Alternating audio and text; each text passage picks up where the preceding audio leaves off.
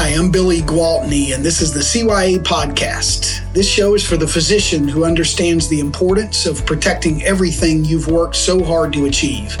Each week, I'll bring you tips and advice to help you cut through the clutter and misinformation and show you exactly what you need to preserve your income and way of life. If you're ready to achieve the peace of mind that only financial security can bring, let's get started. Hello, this is Billy Gwaltney. Welcome to the Cover Your Assets podcast. I'm your host and happy to be with you today. Today's topic, we're going to talk about the two types of disability policies. As a disability broker working with physicians across the country, if you're starting out your research and looking into the different options, uh, one of the common questions that comes up is how does it work? Is there more than one type of policy? And there is, there are two.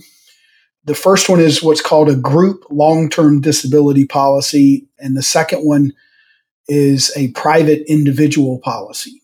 And while they both fall in the category of disability coverage, they function very differently. And we'll start with the group long term disability policy or LTD policy for short. This type of policy, the sponsor that is offering the policy owns the policy. It's either an employer or an association or the insurance company that's that's offering it through the employer or association they own the policy. So if you're at an employer and uh, a university or a hospital and they have a group ltd policy if you have one of those then the employer calls the shots on that. Technically the the insurance company would. If they want to walk away they can. They uh, go through the employer and the employer decides what the definitions will be, what the cap is, uh, how it's going to be structured, who's going to get it. They call the shots on that. The benefit of a group long term disability policy is that it's available to everyone that's in the group, regardless of health. And so you don't have to do medical screening for it usually. Although there's some association policies, uh, some medical associations that offer disability policies that are technically group long term disability certificates and they may also uh, require medical screening to be able to get that policy. But it still falls in the group and functions similarly where the association calls the shots on that. The definitions can change, the terms can change, the benefit amount can change, and the policy can actually be discontinued. Again, the employer or the association would call or would make the decision for that. If it's through an employer, the benefit, if it's received, would be taxable to you, the participant, unless the cost for the policy is grossed up in your paycheck and you pay tax on that. Uh, that's a little bit complicated, perhaps, as I say that and you you hear that and go, "What does that mean?" I'd be happy to answer specific questions about that, but you'll want to look into your situation to see if they are grossing you up so that the benefit would be non-taxable. Otherwise, it would be taxable. There are a number of restrictions associated with group LTD policies, primarily because of what's called adverse selection, which, as I mentioned earlier, everybody, regardless of health, uh, is available or has the uh, option to have the policy or is covered by the policy. And that can be a good thing, at least on the surface. The downside to that is that insurance companies do everything they can to avoid adverse selection, which means having to cover everybody with the same policy. And in order to do that, what they do to, to offset the risk is water down the definitions. And so these kind of policies don't have what's called the true specialty own occupation definition of disability, the way it's defined in the second type of policy or individual policies. Even if they call it own occupation, what they mean by that is something significantly different.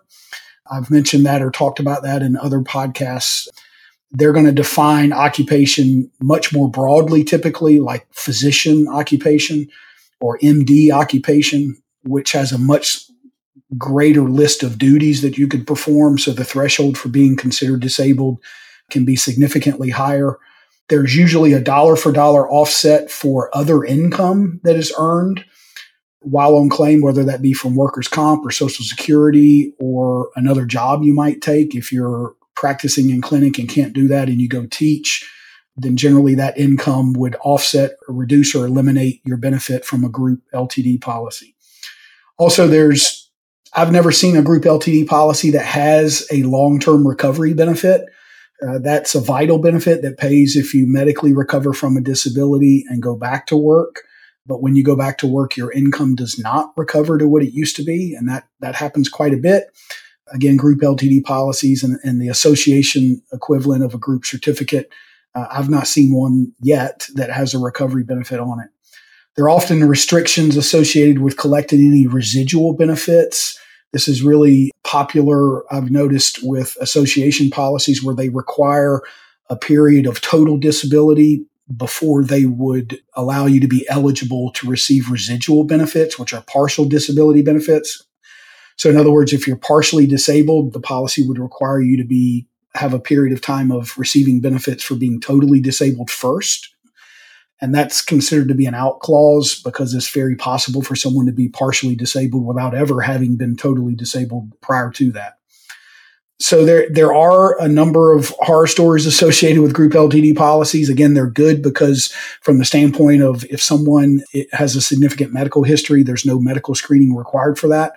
It is generally more catastrophic uh, in nature in terms of what it's required to trigger a benefit there are some stories. I'm coming out with a book in 2023 that will share some of the stories associated with group LTD policies and and people that have had to repay benefits after they received it because uh, uh, of an audit that the insurance company did. People that thought they were going to receive benefits and never got anything.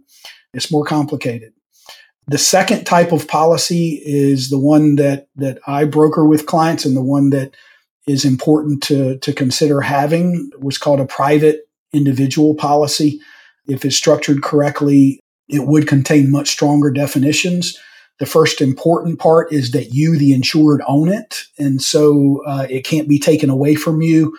Again, if it's structured properly, it would be non cancelable and guaranteed renewable, or at least guaranteed renewable, which means that the insurance company could not change the definitions and they could not cancel the policy. And so as long as you pay the premium, you own it. It goes with you wherever you go. You make the decisions. You can walk away at any time, but the insurance company cannot. Again, if structured correctly, it would contain the true specialty own occupation definition of disability, which means if you can't do the specific duties you were doing prior to being disabled, then you're totally disabled for policy benefit standpoint. And then you could go work in a different occupation like teach or consult and make an unlimited income from doing that, and it would not impact your disability benefit. There's would be no offset for other income earned.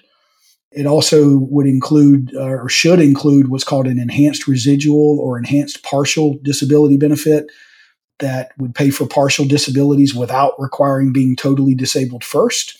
And it would also include a long term recovery benefit that again pays if you return to work after being disabled, but your income uh, still suffers.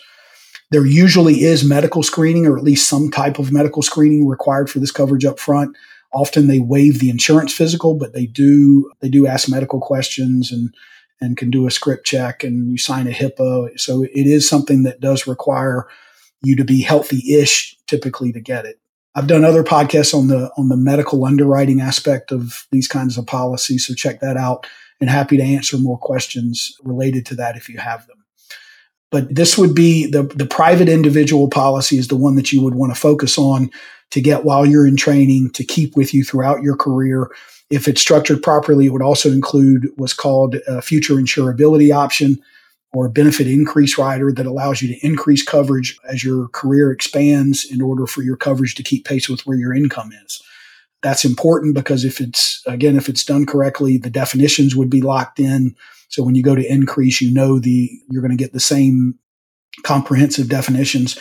The rate structure would be guaranteed. So you know you're going to get the trainee discount and there's no additional medical screening required at that time. So that's going to be the, ideally would be the foundation of your financial plan, of your insurance, your disability coverage. And then if an employer offers you a group LTD, the first type we talked about, you take it and it's kind of icing on the cake. If there is a, a significant or catastrophic type disability, then that would hopefully be there, but you're not relying on the group policy as your primary means of paying bills if you're disabled. That that would likely get painful pretty quick. So Hope you found this helpful. Would be happy to answer additional questions or specific questions related to your situation. If you have those, feel free to text me anytime to arrange a call. Uh, my number is 704 270 2376. Again, that's 704 270 2376, and we'll be happy to help. Until we meet again, this is Billy Gwaltney. Thank you, as always, for your time.